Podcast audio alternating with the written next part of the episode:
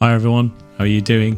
My name's Gareth Duffin and welcome to Short Shift, your weekly bite-sized episode from Know Your Shift, a Method Avenue podcast where we speak to experts, business leaders, and inspirational people about change. You can listen on Spotify, Apple, or wherever you get your podcasts, and please do remember to hit the follow button as it really helps. You say that you obviously that needs to be joined up approach between councils and universities and, and providers. So as a provider, what is your role in that? You know, because you know, we all know costs have gone up to to run yeah. accommodation, you know, and you want to provide the best quality service that you can. And also, you know, the buildings are reliant on investment, which which needs to achieve a certain rate of return, else we can't attract that investment into the sector to to raise the bar. So from maybe just both from an investor investor and a provider standpoint what do you think your role is in in that affordability problem in the sector? I think our, role has been so far where we have land or we're thinking of developing just working with governments to just kind of educate them on the problems and the needs that they have to, to help students out this year. You know we've we've made payment terms more flexible uh, we've introduced kind of monthly payment plans um, where uh, there's been a need. And also, we have uh, a provision for vulnerable students as well. So, people who are care leavers, um, who are kind of in uh, more precarious situations, we've got discounted rents for those in some of our properties as well.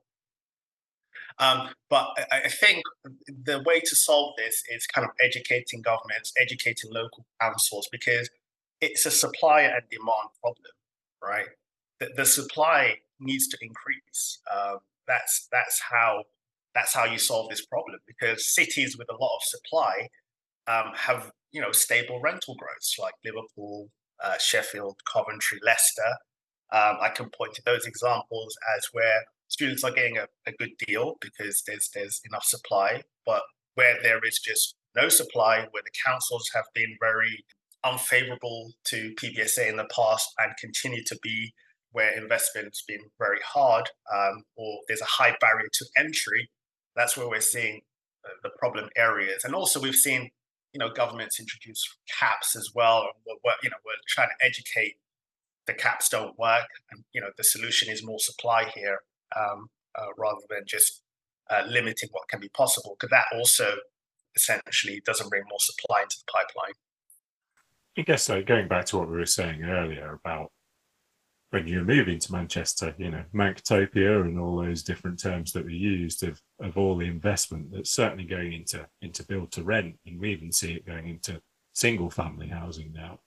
Uh, you know, why are investors, in your opinion, pivoting towards build to rent when PBSA clearly has great rental growth, a huge demand that doesn't seem to be going anywhere, yet we see, you know, the pipeline is not anywhere near what we need it to be. So, so build to rent is an interesting one because you know I saw the latest rent in Manchester, and uh, this is a city I know well, and and you know the the growth rates you know are somewhere in the twenty percent in, in the kind of the build to rent sphere as well, and the reason for that is there's students living in them, right? There's there's students living, so it's so it's you know the build to rent product in some of these cities kind of in some part become de facto student as well. um, so the, the, attraction for build to rent that I see is you know it's a more flexible product, right?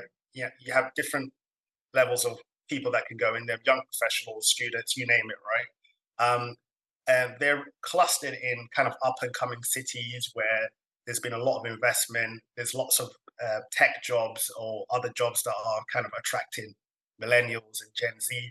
And it's really hard for young people to get a deposit to own their own homes as well, right? So what you have is kind of a transient workforce, workforce that actually naturally wants to be flexible, right? Um, and so this build to rent product where there's low deposit, sometimes no deposit, pets are welcomed. Essentially, it's kind of like a playground almost, you know, highly amenitized, where you can meet your friends, have a good time, and also the best schemes that I've been in have an element of co-working space as well. Right. So if you're a freelancer or um, you know have the ability to work from home two, three, four times a week with very high speed Wi-Fi, precariously low student accommodation, some of these have become de facto uh, student pads as well. One thing that. Um... Thanks for listening to this week's episode of Short Shift. I hope you found it useful. And remember, please hit that follow button on your chosen podcast provider.